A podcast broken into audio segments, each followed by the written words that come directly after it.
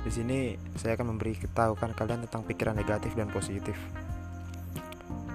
Kadang pikiran negatif juga perlu dihadapi dengan benar. Dan gak semua pikiran positif bikin keadaan jadi lebih baik. Pikiran negatif adalah respon dari cemas ataupun takut, khawatir. Tapi bukan berarti kita cuma diam dan gak bertindak. Pikiran negatif persiapkan kita hadapi hal yang terburuk. Pikiran baik hibur kita dengan semangat dan harapan. Dua-duanya perlu ada. Mereka bak penyeimbang.